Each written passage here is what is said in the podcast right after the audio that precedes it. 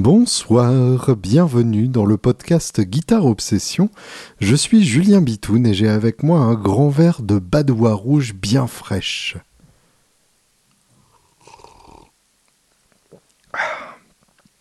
Oui, puisque nous sommes l'après-midi, et que j'essaye de ne pas trop boire de thé l'après-midi, sachant que je m'en fais déjà à peu près un litre le matin, euh, je crois savoir que ça n'est pas forcément idéal pour la santé de ne boire que du thé noir comme source d'hydratation exclusive.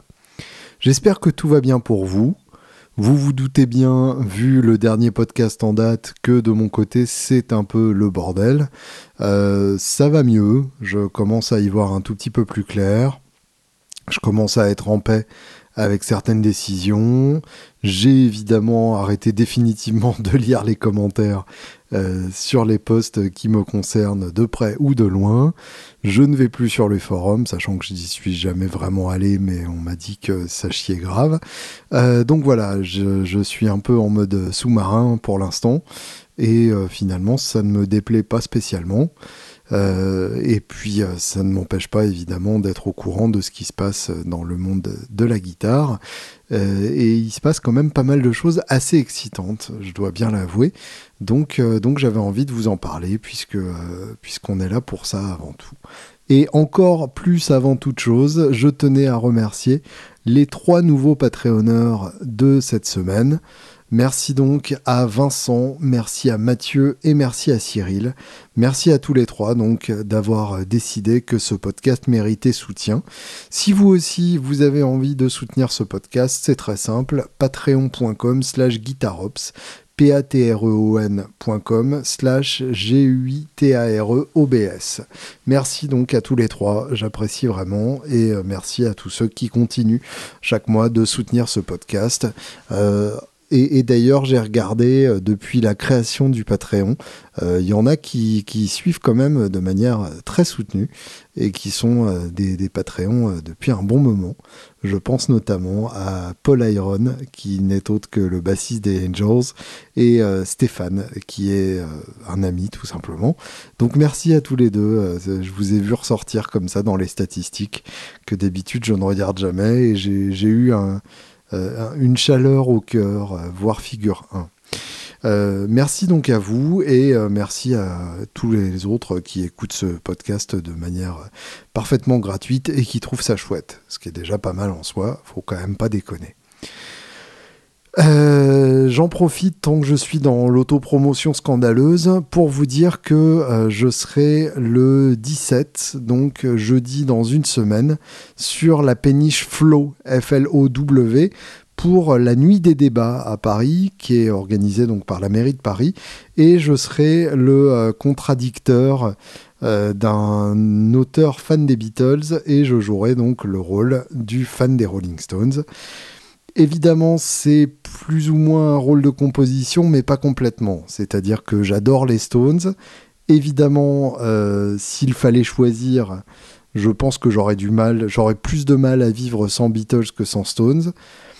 Et en même temps, j'aime bien prendre euh, le parti euh, du plus désavantagé. J'aime bien être l'avocat du diable et j'aime bien surtout défendre la vie minoritaire euh, dans, face à des gens qui savent de quoi ils parlent. Donc euh, je vais tenter de, euh, je vais tenter de défendre les Stones dans, dans, un débat dans lequel en tout cas on parlera de musique. Et c'est surtout ça qui est important et qui promet d'être plutôt excitant. Donc j'espère vous y voir. Et si je ne vous y vois pas, sachez que l'occasion de vous rattraper et surtout l'occasion de passer une soirée incroyable, c'est le 16 novembre au théâtre Rudebeuf de Clichy, le lendemain du concert de Devin Townsend à la salle Playel. Donc j'essaierai de ne pas trop crier en allant le voir. Euh, la Guitar Fest qui s'annonce plutôt euh, très joliment puisque euh, j'ai la, liste des invités sous les yeux et qu'il y a beaucoup de très belles personnes et beaucoup de très beaux musiciens.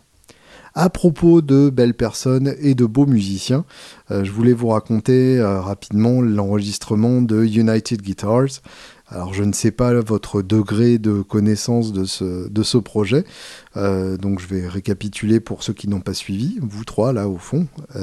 donc c'est un projet lancé par Ludovic Egraz, qui n'est autre que le rédacteur en chef de Guitare Extrême, donc accessoirement un ancien collègue à l'époque où je bossais pour Guitare Sèche, et puis tout simplement un ami, quelqu'un que j'estime beaucoup à la fois musicalement et humainement, et dans sa capacité d'être d'une mauvaise foi absolument magistrale quand il s'agit de défendre certains groupes et certains guitaristes.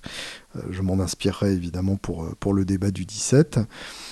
Et euh, Ludo donc a décidé que euh, ça suffisait qu'il ne se passe rien dans le landerneau guitaristique français, et donc a décidé de mettre ce qu'on appelle un gros coup de pied dans une petite fourmilière pleine de guitaristes, et donc de regrouper des, guitaristes sur un, sur un CD compilation à la manière de, ce qu'avait fait Thibaut Abrial euh, dans, les années 90 euh, pour la France et de ce qu'avait fait évidemment Mike Varney, dans les années 80 euh, sur son label Shrapnel.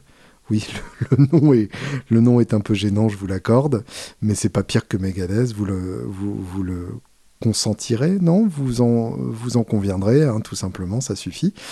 Euh, voilà, donc sur le label Shrapnel qu'il avait lui-même monté, Varney faisait des, compilations de, de Guitar Hero. Alors c'était des compiles où il y avait un nombre de notes dessus qui était absolument hallucinant.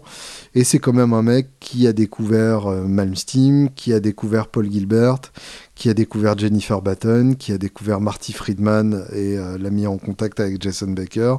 Bref, un mec qui quand même a pesé dans, le game, euh, comme disent les jeunes, et euh, qui a permis tout simplement de, faire éclore la mode du shred.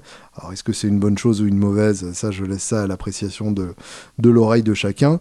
Ce qui est certain, c'est qu'il a fait en sorte qu'il se passe des choses et que depuis, bah, il ne se passe pas grand chose et que en France on est un peu chacun euh, de son côté en tant que guitariste assez chiné de manière à ce qu'il se passe des choses sans se regrouper et sans forcément euh, être au courant qu'il en existe d'autres. Et donc pour ça, c'est assez magnifique qu'un projet comme celui de Ludo existe. Euh, il a monté un Kiss Kiss Bank Bank euh, pour, euh, pour financer une partie de l'enregistrement, sachant qu'il y a une autre partie qui était, qui était financée par un label. Et il a obtenu 19 000 euros avec 384 contributeurs. Donc c'est colossal et ça montre bien d'une part qu'il euh, y a toujours des gens prêts à soutenir les projets intéressants et ça c'est rassurant. Et puis surtout d'autre part qu'il y a une vraie attente euh, de la part du public pour une compilation 100% euh, guitare avec des guitaristes français pour la plupart et avec une exigence d'excellence suffisante. L'exigence d'excellence c'est tout simplement le fait que ça se passe dans un vrai studio que c'est pas un plan où il a demandé à chaque guitariste d'enregistrer chez lui dans son home studio, puisque évidemment en tant que guitariste on a chacun notre home studio, mais là donc Ludo voulait quelque chose de cohérent entre les différents musiciens, donc un même endroit, euh, les mêmes musiciens accompagnateurs, donc une section rythmique composée de Yann Coste, euh, le, le, truculent batteur de Fields Monkey, et François Charles de la Coudre, FCD, François de la Coudre, que euh, j'ai retrouvé avec un plaisir non dissimulé à cette occasion-là, qui n'est autre évidemment que le bassiste du Julien Bitoun Trio, et euh, avec qui nous avons fort bien joué. Donc euh, Ludo a imposé cette, cette section rythmique à, tous les musiciens et a imposé le studio 180, donc le studio d'Arnaud Bascuniana, tout simplement pour avoir un son cohérent d'une piste à l'autre et pour avoir euh, une cohérence dans, l'énergie et dans la euh, comment dire dans, la manière dont tout ça est fait de manière à ne pas se retrouver avec un patchwork où, les morceaux n'ont rien à voir les uns avec les autres. Alors évidemment, c'est des guitaristes très différents, c'est des univers très différents, des sons très différents, donc il y a bien entendu des différences. Euh, des, grosses différences même d'une piste à l'autre, mais il y a quand même cette cohérence euh, sonore et de performance euh, grâce à ces constantes imposées et qui permettent évidemment d'être sûr de, la qualité de l'enregistrement pour chacun. donc ça s'est fait sur 4 jours au studio 180. Donc c'était un pari complètement délirant puisque c'est carrément un double CD que, que, Ludo a enregistré à cette occasion-là. Euh, avec, euh, avec une, une, vingtaine de titres à peu près. Donc le principe, c'est que certains guitaristes ont fourni une compo, euh, c'est-à-dire un morceau qu'ils ont composé pour l'occasion et dont ils ont fait une démo pour montrer à la section rythmique comment ça faisait, de manière à être sûr qu'ils ne fassent pas quelque chose de complètement à côté de la plaque. 15 titres en tout, pardon, je viens de voir sous, sous mes yeux ébahis, mais dont certains qui durent plus de, plus de 7 minutes, donc effectivement c'est un long album, un long double album. Euh, donc ces, euh, ces 15 titres ont été composés par, euh, par 15 guitaristes différents. Chacun a amené sa compo. Donc là, dans l'ordre, je vous les donne. Axel Bauer, qui a, signé une, une, compo instrumentale absolument sublime. Nîmes Rosilir, que je découvrais à l'occasion, mais qui est adorable. Yuri de Groot, que évidemment nos amis fans de guitare belge et rose connaissent par cœur. Et puis surtout un, un mec adorable avec qui j'avais eu l'occasion de, partager la scène pour le tout premier Guitar Fest il y a six ans. Fred Chapelier, le fameux euh, bluesman euh, de Dutron. Manu Livertou, qui pour le coup m'a carrément scotché sur son excellent titre, euh, vraiment un, des, un, grands moments du, de l'album. Johan Kemst, qui lui représente le côté un peu plus civilisé au milieu de, guitaristes majoritairement mélateux, métalleux, absolument. Pierre Danel, la première moitié de l'hydre à deux têtes qu'est Kadinja, la deuxième moitié étant Quentin Godet, évidemment. Quentin qui intervient sur certains titres mais qui n'a pas signé de, morceaux. Ludovic Egras, donc, qui signe un morceau, excellent d'ailleurs au passage. Jean Fontanille, le fameux pédagogue qui là aussi est capable de tricoter ses vers.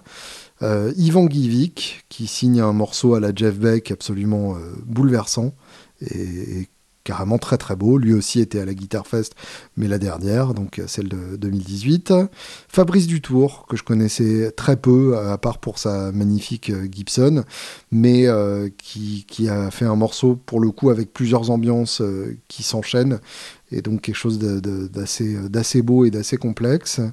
Euh, Fanatique, pareil, guitare, guitare Fest 2018, et euh, pour le coup euh, un, bon client aussi, avec un chouette titre, sur lequel on retrouve d'ailleurs en invité Gus l'ancien guitariste de, de, Ozzy Osbourne, donc plutôt la classe. Richard Daudet, que je ne connaissais pas du tout, mais son titre est vraiment excellent et euh, Saturax qui clôt le tout, Saturax qui sera à la Guitar Fest 2019, donc comme quoi il y a une certaine logique dans tout ça. Et donc vous avez en plus des invités, euh, je vois par exemple Judge Fred, euh, je vois par exemple... Euh, je vois par exemple, j'en vois d'autres, hein, euh, j'en vois d'autres parfaitement. Si Shanka par exemple, Shanka qui apparaît sur le, titre de Manu Livertou et qui a fait d'ailleurs un des, à mon avis, le meilleur solo de l'album, en tout cas un des meilleurs solos de l'album. Et donc bref, ces 15 euh, guitaristes, oui j'en ai listé 14, le 15e c'est moi. Il se trouve que j'ai eu la, grande chance de, pouvoir composer un titre pour, euh, pour, ce, pour cette compilation. Un titre que j'ai appelé Swedish Sausage Fest. Donc la fête à la saucisse suédoise. Un jour peut-être j'expliquerai le, sens euh, très ambigu de, de ce titre. et donc pour chaque titre, euh, le guitariste qui a composé a choisi ses solistes. Euh, ça pouvait être donc des solistes non compositeurs comme, euh, comme par exemple Shanka, ou ça pouvait être des solistes compositeurs, donc parmi les guitaristes qui ont, qui ont aussi proposé des titres. Donc ce qui fait que les guitaristes apparaissent sur plusieurs titres, le leur et euh, ceux sur lesquels ils ont été invités. Donc j'ai été invité sur celui de Fabrice Dutour et sur celui euh, de Axel Bauer, sur lequel j'ai fait deux solos dont je suis, euh, dont je suis assez content. J'ai réussi à faire des, petites histoires plutôt, que, plutôt que de faire des plans. Donc, donc je suis assez content du truc. au niveau du son, en plus, on avait bah, du, du Kelt. Donc franchement, c'était assez facile de trouver un beau son. Et puis euh, la, patience et le savoir-faire d'Arnaud euh, à l'autre bout du, micro, ce qui est toujours rassurant et, qui met bien en confiance pour pouvoir faire une, bonne performance. Donc chacun a enregistré son titre les uns après les autres. Alors il y a eu euh, certains pour qui c'était en pur live, essentiellement Manu Livertou et moi. Je crois qu'il y en a eu un autre, mais euh, je crois qu'on est, on est trois à l'avoir fait. Donc où là, vraiment, même le guitariste était dans la pièce avec la section rythmique. Et ce que vous entendez sur l'album, c'est vraiment ce qui s'est joué dans la pièce. Euh, j'ai même fait ça pour mon solo sur mon propre titre. Et euh, évidemment, j'ai raté une note et c'est pas très grave. mais en tout cas, ça permet d'avoir une énergie qu'on ne peut pas avoir autrement. Et ça, je, je tenais vraiment à procéder de cette manière-là. Et puis accessoirement, c'est beaucoup plus rapide de, bosser comme ça. Pour d'autres, euh, ils étaient dans la salle de contrôle euh, pendant que la section rythmique jouait le morceau et ils avaient prévu ensuite de rejouer leur partie par-dessus ce que la section rythmique avait enregistré.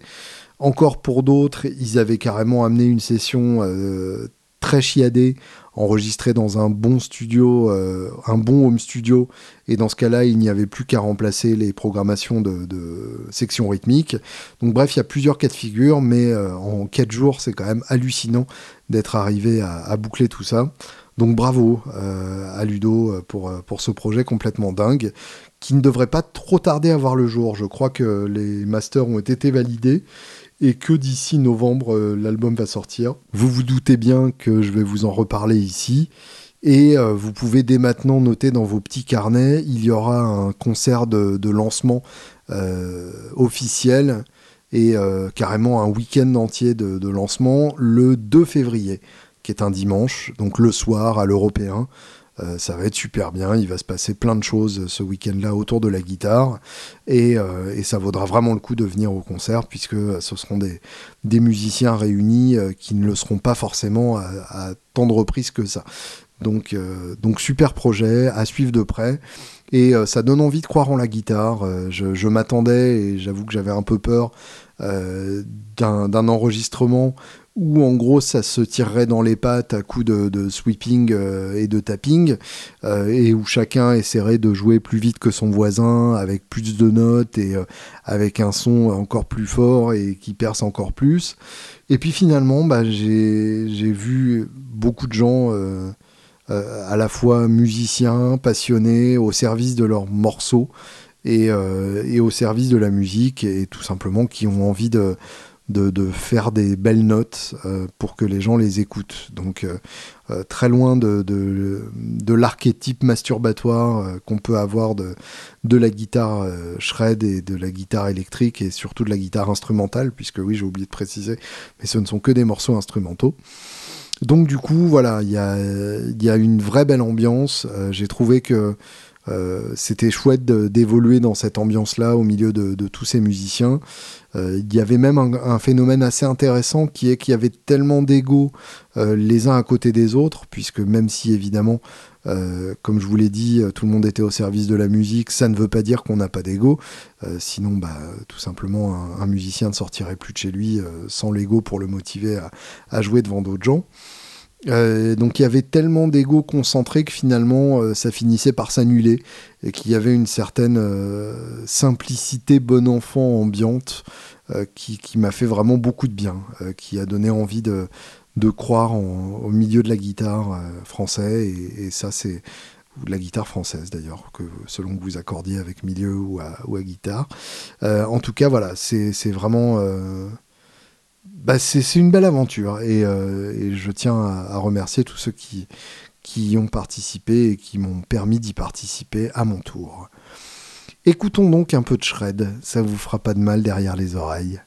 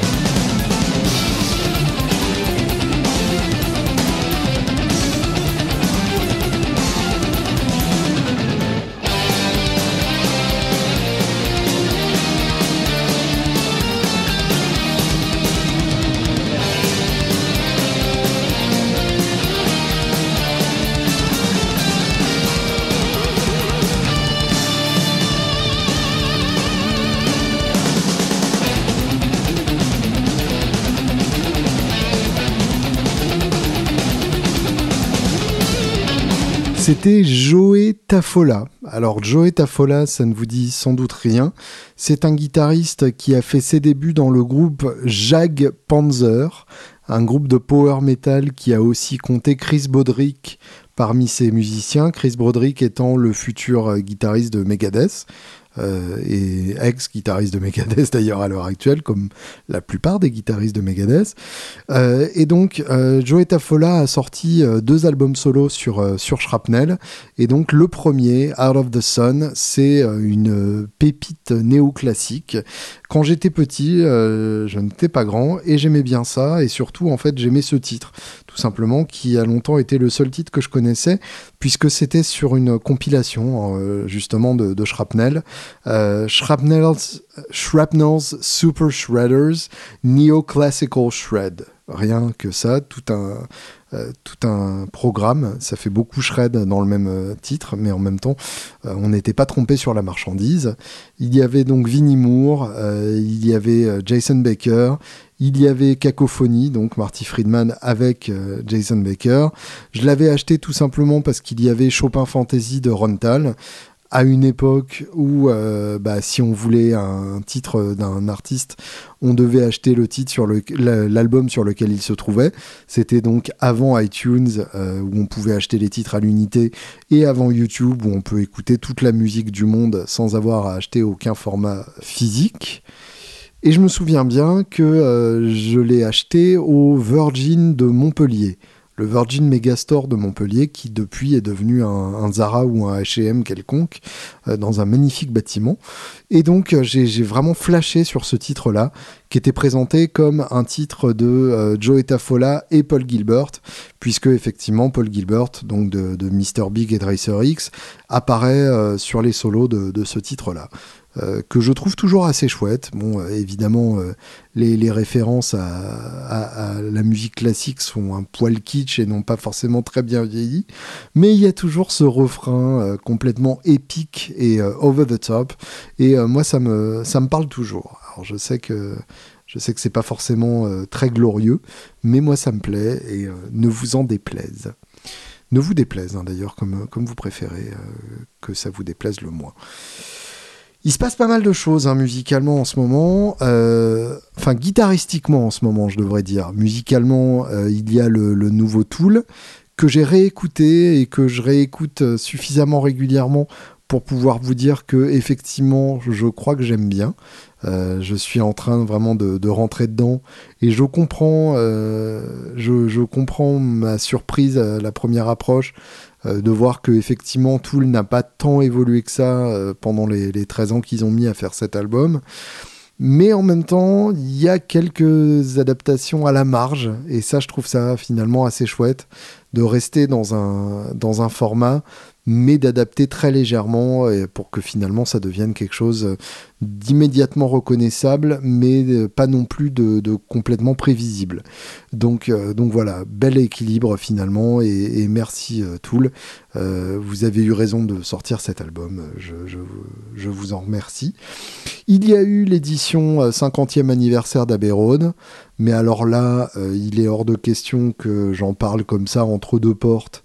Je vais me pencher très en profondeur dessus et je vous ferai probablement un épisode consacré à Abbey Même si euh, ce sera pas en 2019, euh, on s'en fout des 50 ans, il est hors de question que, je ne saisisse pas cette occasion pour vous en parler en long, en large et en travers. Et puis, il y aura bientôt euh, le coffret de Hendrix au Fillmore East. Alors, le, principe, donc, c'est que Hendrix, fin 69, a réuni donc un nouveau trio puisque euh, l'expérience avec euh, Mitch Mitchell et Noel Redding venait de, se séparer, enfin venait d'être euh, séparé par Hendrix. il avait assemblé le Gypsy Sun and Rainbows pour Woodstock en août, et musicalement c'était pas forcément très convaincant. Et là donc il a fait quatre concerts au Fillmore East, qui, qui, est donc une salle de concert légendaire de New York, pour le nouvel an 70, donc le, passage entre 69 et 70, avec ce nouveau groupe qu'il présente à l'occasion de, ces quatre concerts. Et c'est ces quatre concerts qui donneront l'album Band of Gypsies, qui est donc un live enregistré pendant ces quatre shows, qui est un best-of des, quatre shows en quelque sorte, avec uniquement les nouveaux titres qui ont été conservés, sachant qu'ils ont joué des anciens titres à l'occasion. Et là, on va avoir droit à l'absolu intégral dans un coffret qui s'appelle Songs for Groovy Children. Et ça, c'est quand même très chouette euh, d'avoir tous les concerts de, ce passage-là, euh, puisque je dois avouer que cette formation-là, donc avec euh, Billy Cox à la basse et Buddy Miles à la batterie, le premier groupe 100% noir de, Hendrix, et son groupe le plus, le plus funky et, le plus expérimental puisque l'experience était, était très pop dans, son format, enfin dans, sa, couleur musicale. Euh, et je dois avouer que Band of Gypsies est vraiment l'album que je réécoute le plus souvent de Hendrix. Il y a, une, inventivité et une liberté là-dedans qui est, absolument fabuleuse. L'accordage est complètement dégueulasse et en même temps, on s'en fout, c'est Hendrix. Et, et, il y a vraiment... il y a vraiment quelque chose d'unique dans, ces concerts-là et dans cet album-là. Donc le fait de pouvoir tout écouter comme ça, euh, je vous avoue que ça m'excite énormément. Euh, ça me rappelle un peu quand ils ont sorti l'intégrale des, concerts au Fillmore aussi de, euh, de Humble Pie, puisque Humble Pie, donc l'ancien groupe de Peter Frampton, qui, est, un groupe absolument fabuleux d'ailleurs auquel je vous conseille très vivement de vous intéresser, euh, l'album de mémoire s'appelle Performance Rocking the Fillmore ou quelque chose comme ça. Et euh, évidemment, c'est un best-of de 5 ou 6 concerts. Et tous les concerts sont intéressants, puisqu'évidemment, euh, ils ont jamais joué deux fois le même set. Alors, les, les setlists sont à peu près identiques à quelques détails près. Contrairement aux setlists du Fillmore, là j'ai regardé pour Hendrix, où carrément il y a des concerts très différents selon que c'était le début de soirée ou la fin de soirée. En fin de soirée, il jouait plutôt les tubes. Et euh, évidemment, c'est intéressant d'entendre ces tubes réinterprétés avec ce nouveau groupe. Dans le cas de Humble Pie, c'est à peu près tout le temps le même set, mais vu que c'est des titres étendus à une vingtaine de minutes, euh, avec des solios, euh, des solis, et plutôt que des solios, des solis magistraux de Peter Frampton, euh, chaque concert est intéressant, il y a une énergie différente sur chaque concert.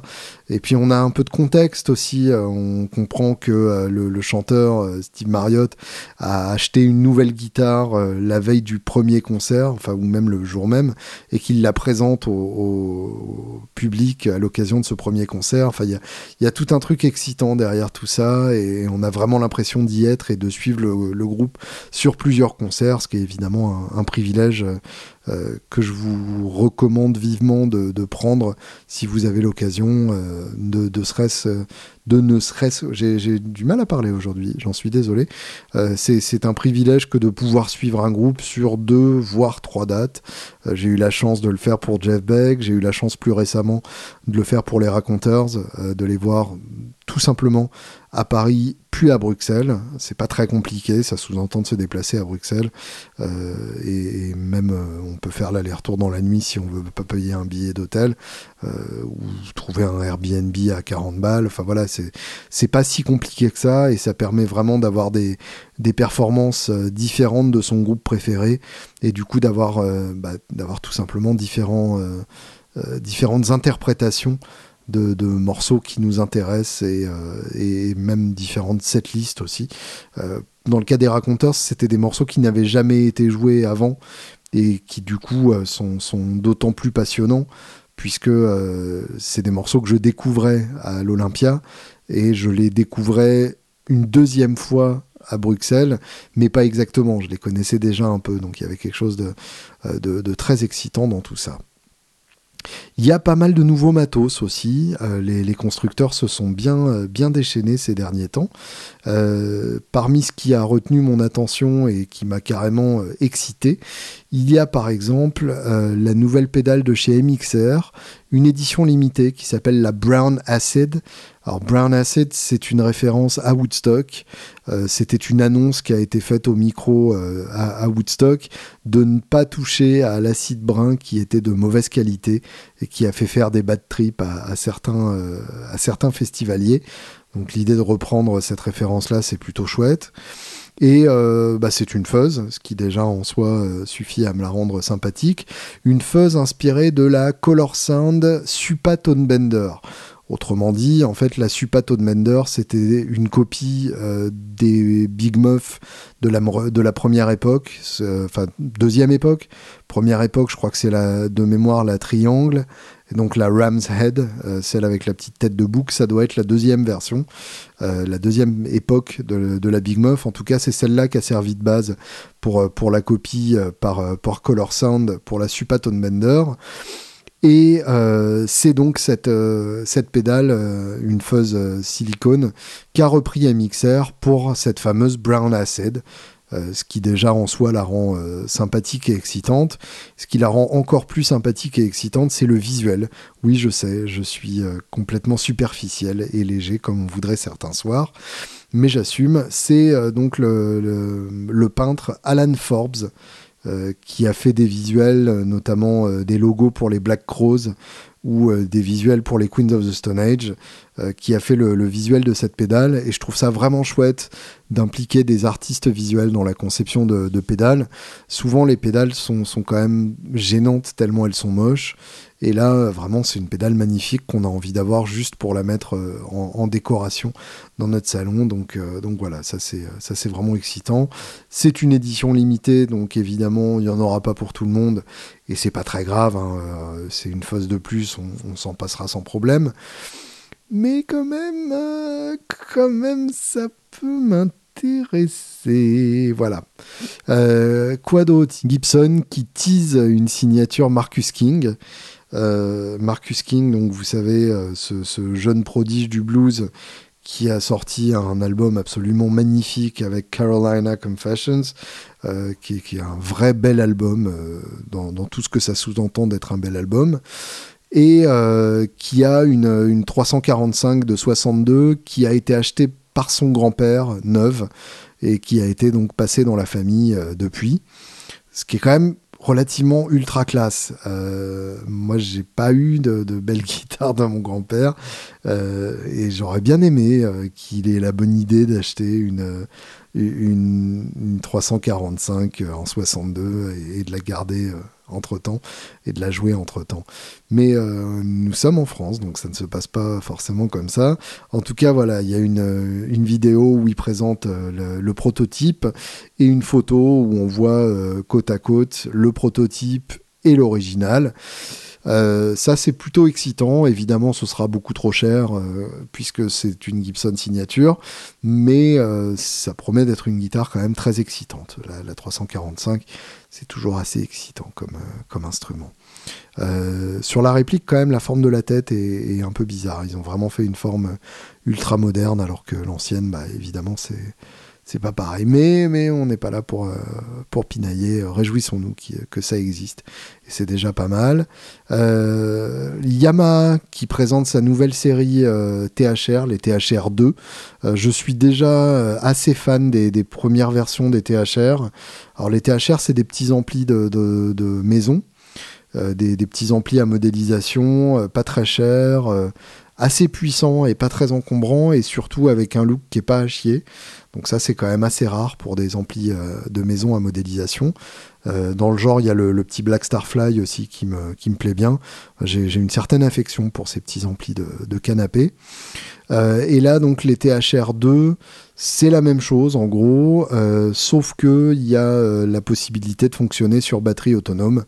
Donc ça c'est quand même pas mal, ça veut dire qu'on n'est plus obligé d'avoir soit les piles, soit l'adaptateur en permanence on peut aller jouer dans le métro euh, sans que ça bouffe des piles, euh, on peut on, peut se poser dans le canapé sans avoir à chercher la lime au fond d'un euh, d'un placard, à moins que évidemment la batterie soit déchargée. Mais en tout cas, voilà, c'est une, une chouette nouveauté, c'est une bonne manière de renouveler l'intérêt dans ces amplis, et en même temps, ils ont eu le bon goût de ne pas changer un truc qui était déjà super bien conçu à l'origine, et ils ont implémenté euh, un capteur euh, sans fil, puisque entre-temps, Yamaha a racheté Line 6, et du coup, on a direct un récepteur du système HF Line 6 du système sans fil Line 6. Donc si vous avez le, système Line 6 sur votre pedalboard, il vous suffit d'avoir l'émetteur et euh, le récepteur est intégré au THR. Ce qui permet de même pas avoir à se faire chier à chercher un jack. Donc là, on, atteint des summums de flemme euh, assez vertigineux. Euh, il y a aussi la JHS Cheeseball. Là, pour le coup, c'est encore une pédale et encore une fuzz. Désolé, c'est à croire que c'est un truc qui me plaît. Et là, c'est un clone. Euh, c'est un clone, mais d'une pédale euh, très obscure et qui vaut une fortune. C'est la Loftone Big Cheese.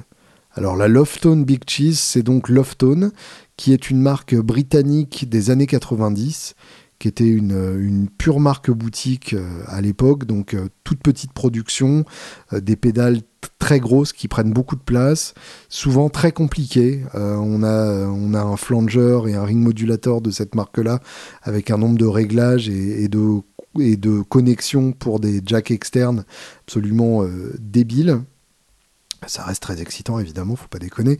Euh, et la Big Cheese, donc, qui est, qui est la fausse du lot, et qui pour le coup est relativement simple, avec quatre contrôles seulement et une entrée, une sortie. Euh, et donc, euh, Josh, euh, Josh Scott de JHS a repris purement ce qui se passe dans la, dans la Big Cheese pour en faire donc sa.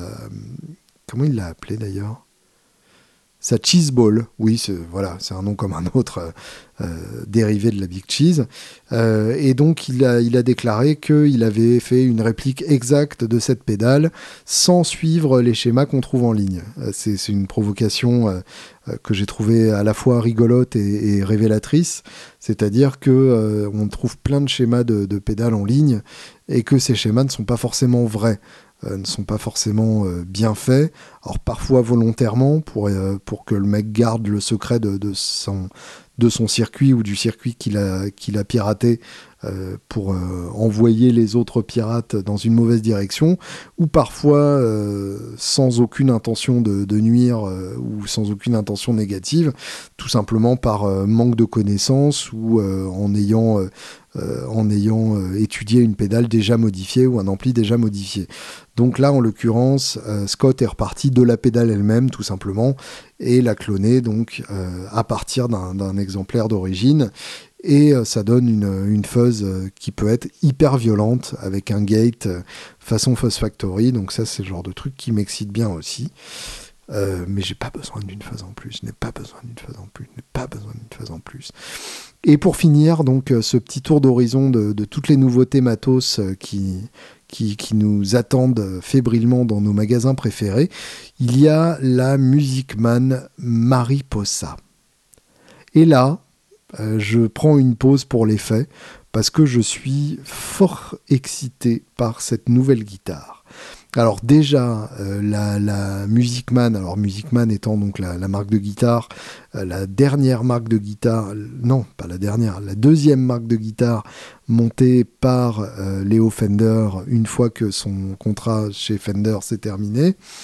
Euh, qui a été racheté ensuite par Ernie Ball. Donc c'est Ernie Ball Music Man, les fameux constructeurs de la guitare de Steve Lukather, de Steve Morse, de John Petrucci et euh, d'Albert Lee entre autres. Et le principe donc c'est que à chaque fois qu'ils endorsent un mec, ils lui font une guitare signature. J'exagère un peu, c'est surtout dans l'autre sens que ça fonctionne, c'est-à-dire que la plupart des modèles de leur catalogue sont des modèles signature. Euh, ce ne sont pas des modèles standards euh, qu'ils adaptent à tel ou tel artiste. C'est vraiment des guitares euh, conçues en étroite collaboration avec l'artiste concerné. Donc on a euh, le, guitariste de Maroon 5, la Valentine, On a Steve Lukather qui est toujours là, Albert Lee, Steve Morse, la Axis qui est l'ancienne l'ancienne guitare signature de Eddie Van Halen, la Silhouette qui pour le coup était un de leurs modèles originaux à l'époque, qui a été joué par Keith Richards notamment.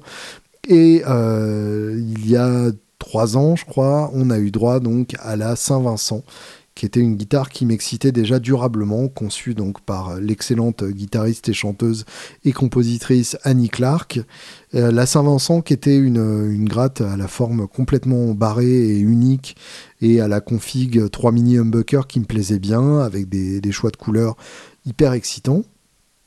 Et là donc avec la Mariposa, ils ont carrément, et je suis désolé d'utiliser cette expression deux fois dans le, dans le même épisode, tellement ça fait clairement euh, putassier, euh, avec la Mariposa, on est carrément dans un truc qui a cassé le game.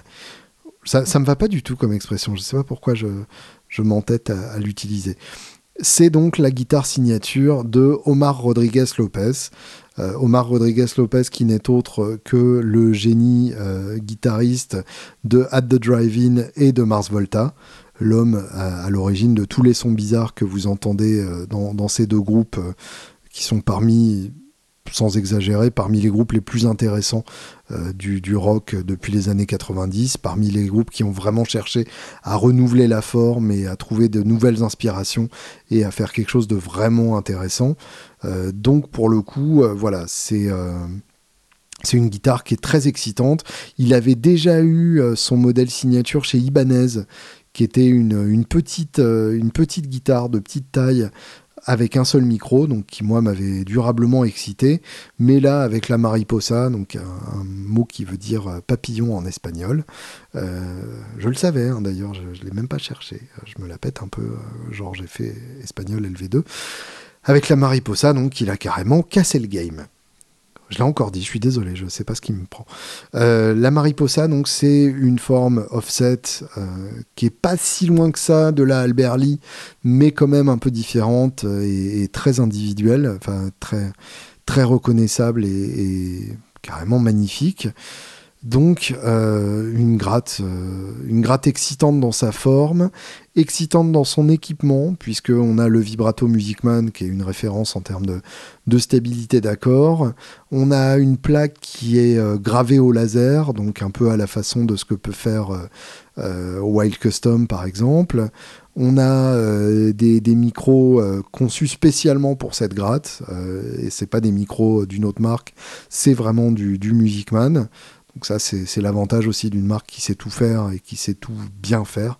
Et ça, pour le coup, euh, on ne pourra jamais accuser Musicman de ne pas savoir bien faire les choses.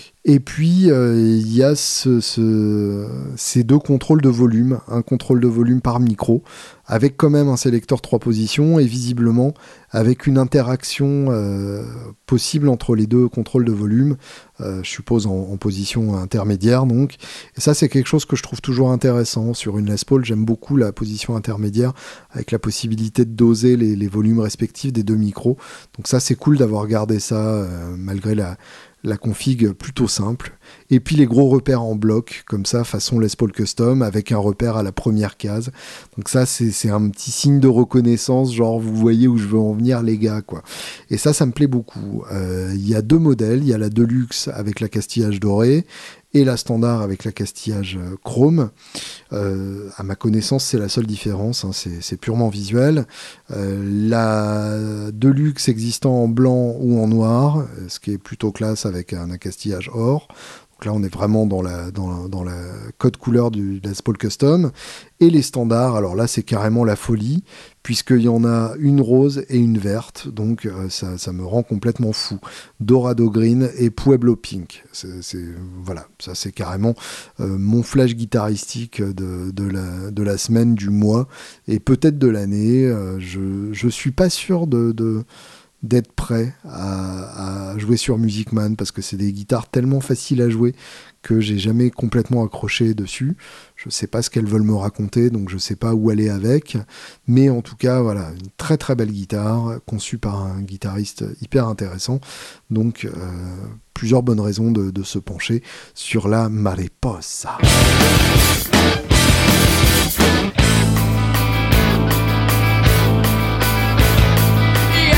This is the campaign slithered in trails in the cargo bay.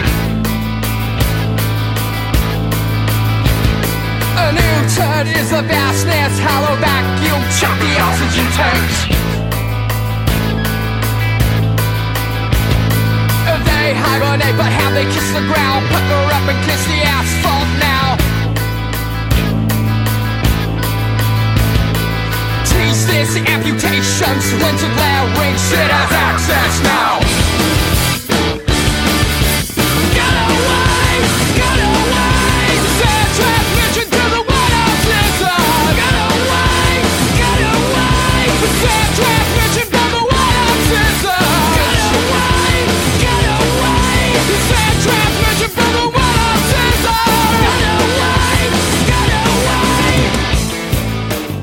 At the Drive-In, donc, avec One Arm Caesar, un de leurs titres les plus connus et celui par lequel j'ai découvert cet excellent groupe. Euh, ça, ça date des années 90 et euh, c'est carrément magnifique. C'est l'époque donc où Omar Rodriguez Lopez avait déjà un pédalboard long comme un magasin, mais qu'il ne perdait pas pour autant le côté euh, méchant, urgent et inventif euh, de la guitare. À l'époque, évidemment, la, la Music Man euh, Mariposa était, euh, était loin d'exister, mais il y avait déjà du génie dans les doigts de cet homme. Je voulais vous parler, pour terminer, du concert que j'ai vu hier soir et qui m'a mis une claque monumentale. Il s'agit de Sleep au Bataclan. Alors Sleep, euh, ça vous dit peut-être quelque chose si vous écoutez ce podcast avec assiduité, ce que vous avez tout intérêt à faire si euh, vous avez envie de, parfaire votre culture guitaristique et de briller en société. Je ne sais pas si ça sert vraiment à briller en société d'avoir de la culture guitaristique. Je pense que c'est peut-être plutôt un, handicap de ce côté-là, mais ça, je vous laisse débattre là-dessus. Bref, euh, Sleep est euh, un groupe qui a sorti l'année dernière un de mes albums préférés de l'année, qui s'appelait The Sciences et qui est sorti chez Third Man Records, donc le label de Jack White. Tout est dans tout et inversement. Oh, D'ailleurs, à propos, le, le label euh, Third Man Records a enfin annoncé la sortie du single de Tenacious D produit par Jack White dans son, dans son studio. Donc ça va sortir, ça va exister. Alors contrairement à nos rêves les plus fous, ça n'est pas encore un duo entre Jack Black et Jack White. Donc il y a, il y a encore euh, la possibilité que Black or White euh, apparaisse un jour ou Jack Gray apparaisse un jour. Donc ça n'est pas exactement ce qu'on voulait, mais je pense qu'on s'en contentera avec, avec grand plaisir. En tout cas, donc, euh, The Sciences de Sleep, qui était en fait leur premier album euh, depuis euh, 15 ans, quelque chose comme ça, euh, puisque Dope Smoker, donc le précédent, était sorti en, en 2003, et que c'était lui-même déjà une, une euh, réédition, en tout cas une réédition entre guillemets, c'est-à-dire qu'ils ont sorti euh, Jerusalem en euh, 99, et qu'en fait, Jerusalem, c'est euh, Dope Smoker, mais découpé en plusieurs parties. C'est-à-dire que Dope Smoker, c'est un morceau seul euh, qui dure une heure à peu près. Et euh, Jerusalem, c'est une c'est Dope Smoker découpé en six parties de manière à moins faire peur aux gens qui allaient acheter l'album avec quelques parties tendancieuses euh, dans les paroles enlevées. Donc en gros une version euh, édulcorée qui ne sert à rien, mais ce qui veut dire donc que euh, le, titre en question existait déjà depuis au moins 99. Donc en gros on a Holy Mountain qui est sorti en 92, euh, Jerusalem slash Dope Smoker qui existait en 99, même s'il n'est sorti sous sa vraie forme définitive qu'en 2003, et The Sciences, donc, qui est sorti en 2018. Donc ça fait quasiment euh, 19 ans entre, euh, entre euh, Jerusalem et The Sciences, donc on pensait que le groupe euh, ne sortirait jamais d'album. Ils avaient recommencé à tourner parce qu'il y avait eu un, hiatus euh, bah, justement après le, la débâcle de, Jerusalem. En gros, ils se sont séparés en 98. Euh, Jerusalem est sorti alors que le groupe n'existait déjà plus. Et puis, euh, ils se sont reformés en 2009 euh, avec un, nouveau batteur euh, qui d'ailleurs est, carrément fabuleux. Et, ils ont commencé donc à faire des concerts où ils introduisaient de temps en temps des nouveaux morceaux dont le morceau Sonic Titan, qui est, qui est un morceau bouleversant, qui se retrouve justement sur, sur The Sciences. Euh, donc voilà, c'est ce qu'on appelle un groupe de, euh, de sludge. Alors, si vous connaissez le principe du stoner, bah, c'est la même chose. Il y a différents termes euh, qui peuvent recouvrir différentes réalités, mais alors on est vraiment dans, le, dans, dans le, la sodomie de mouche avec passion. On est donc dans la- la- l'extrême nuance entre doom, sludge et stoner. En gros, pour résumer, c'est très lent. Ça parle de fumer de la weed. C'est des morceaux sans fin avec des riffs qui tournent en boucle. Et c'est très inspiré de Black Sabbath. Voilà, je- je- j'espère avoir résumé de manière assez, euh, assez fidèle. C'est un trio avec donc les deux piliers que sont Al Cisneros, qui est le bassiste avec Sarah Rickenbacker dans, dans deux SVT, euh, les, les énormes frigos Ampeg et au chant. Un chant très monocorde, très monotone et euh, qui en même temps euh, correspond parfaitement au côté quasiment mantra de, la plupart des morceaux du, groupe.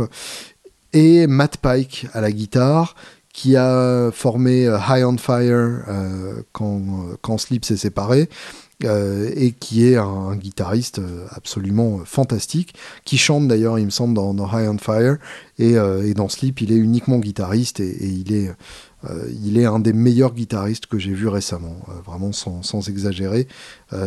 J'ai trouvé ça tellement beau, ce concert d'hier au Bataclan, que ça m'en laisse un, souvenir absolument inoubliable.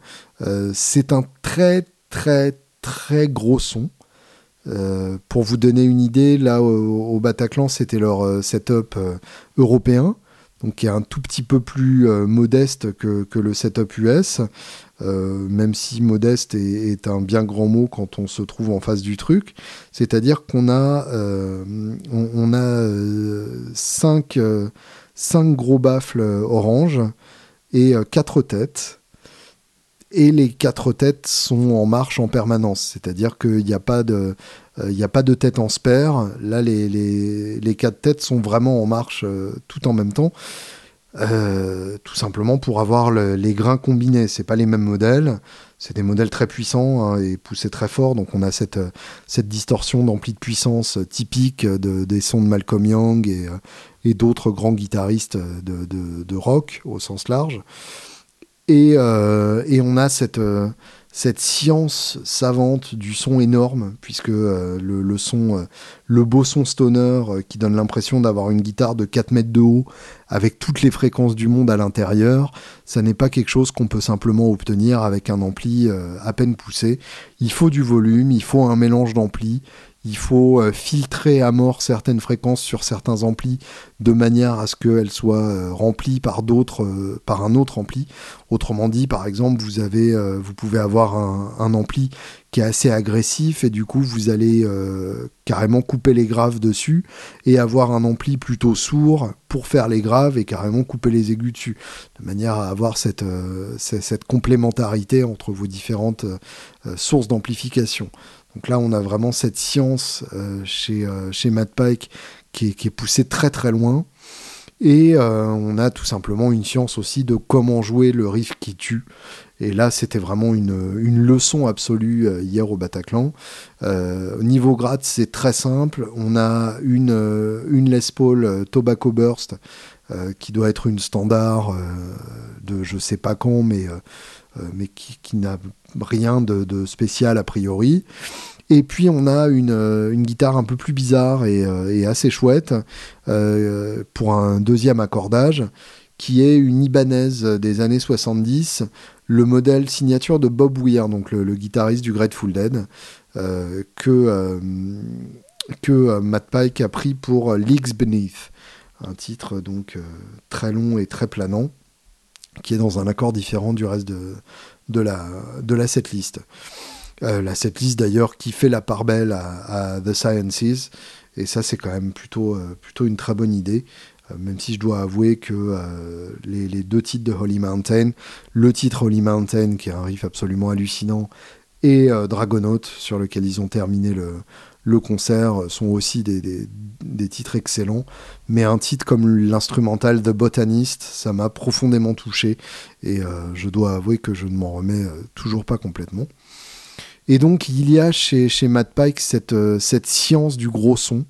À plusieurs égards, il y a une science du, du Larsen et du, euh, et du sustain infini qui est, absolument magistrale. Euh, Dans un genre un tout petit peu différent, ça m'a fait penser à ce que peut faire Ted Nugent dans le genre, c'est-à-dire repérer l'endroit de la scène où ça part en de manière musicale et s'y placer stratégiquement au moment où on veut obtenir cette note infinie euh, due à l'interaction entre les micros et l'ampli poussé très fort, sans pour autant que ça se barre en couille et dans le n'importe quoi incontrôlable, en profitant vraiment de cette vertu sonore du son très fort. Donc ça, c'est quelque chose qui est évidemment pas évident à, réaliser et qui est un, vrai tour de force de la part des, musiciens qui y arrivent. Et puis, euh, avec cette, euh, cette science de l'endroit du manche où jouer un riff. Et ça, c'est quelque chose euh, que, je trouve de plus en plus important au fur et à mesure que je, progresse dans ma connaissance de, la guitare et, du rock et du riff. C'est quelque chose que, j'ai particulièrement appris en reprenant du Black Sabbath avec, euh, avec euh, The Paranoids, donc mon, mon tribute band euh, qui pour l'instant n'a pas encore vraiment fait de concert à part la dernière Guitar Fest, mais, mais qui en fera sûrement plein dans le monde un jour, avec Ludovic Egras justement à la gratte et Sébastien Benoît de The Random Monsters à la batterie. Donc je fais la basse. Et euh, j'ai du coup tenté de, déchiffrer les parties de basse de Geezer Butler au plus proche, même si évidemment c'est un bassiste euh, tellement volubile euh, et tellement complexe que je ne prétends évidemment pas reprendre ses parties à l'identique. Mais ce que j'ai appris, bref, c'est que Geezer Butler, donc le bassiste de Black Sabbath, ne joue quasiment jamais son mi grave à vide. Je m'explique, quand on entend un mi grave dans les deux premiers albums de Black Sabbath, puisque après il passe en, euh, do dièse, donc c'est encore un autre accordage, euh, les, les premiers ils sont en standard. Donc quand on entend un mi grave, en général, la basse est à l'octave, et plutôt d'ailleurs à la douzième case que à la septième case de la corde de La. C'est tout simplement parce que la note ne sonne pas de la même manière à cet endroit-là, et ça fait finalement une différence énorme. Et le fait qu'il n'y ait pas trop de notes très graves sur la basse, ça fait que la basse et la guitare se mélangent de manière beaucoup plus harmonieuse, sans cette différence d'octave systématique entre les deux instruments. Et ça, c'est quelque chose de vraiment très intéressant et, euh, de, de passionnant à reproduire. Là, en l'occurrence, chez Sleep, j'ai vu ça tout le temps. Euh, Cisneros à la basse était quasiment tout le temps à sa douzième case, euh, quasiment jamais de, de corde à vide. Donc on a vraiment cette, euh, science de comment faire sonner un riff le plus gras possible. Et côté Matt Pike, bah, la plupart de ces riffs étaient joués quand c'était en do, donc puisqu'ils sont accordés en do.